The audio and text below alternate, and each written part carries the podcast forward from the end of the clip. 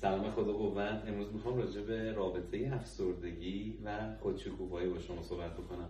اگر یک طیف داشته باشیم تو مسیر زندگیمون، سمت راست رو بگیم شکوفایی، سمت چپ رو میتونیم بگیم پژمردگی.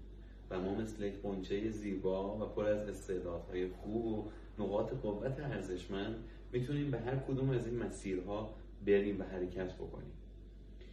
اما برای رفتن به سمت شکوفایی، برای اینکه این غنچه رو تبدیل به یک گل بسیار زیبا بکنیم، نیاز به نور و انرژی هستش. و شاید شما به من بگین که من این نور و انرژی رو در خانواده‌ام، در زندگیم ندارم. پس چیکار بکنم؟ آیا مجبورم که به سمت افسردگی حرکت بکنم؟ آیا پژمرده خواهم شد؟ خداوند بزرگ این هدیه رو در وجود تو قرار داده. یعنی گفته تو میتونی این قدرت و انرژی رو از طریق پوزیتیویتی و مثبت‌گرایی ایجاد بکنی. روانشناسا ثابت کردن که اگر میزان هیجانات مثبت یک فرد بالاتر از هیجانات منفیش باشه، این فرد احتمالاً داره به سمت شکوفایی حرکت میکنه، یا حداقل مقدمات و آذوقه و غذای اولیه برای رفتن در این سفر بسیار زیبا، دلانگیز و سخت رو داره. اما فردی که منفیه و پر از هیجانات منفیه، قاعدتاً به سمت شکوفایی حرکت نمیکنه. حتی تحقیقات ثابت میکنه کسایی که دارن به سمت افسردگی و پژمردگی حرکت میکنن، میزان هیجانات منفیشون برابری میکنه با هیجانات مثبتشون. کسانی که نسبت به هر هیجان منفیشون 2 تا هیجان مثبت رو در روز تجربه میکنن، اینا افراد معمولی هستن. یعنی اون وسطا گیر کردن، مثل 80% جامعه.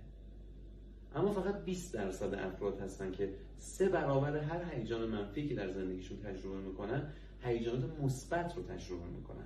یعنی نسبت 3 به 1. این میشه یک تغذیه و یک مثبت‌گرایی مناسب، یک تغذیه خوب برای رفتن به سفر شکوفایی. جالبه که خودت خالقش هستی.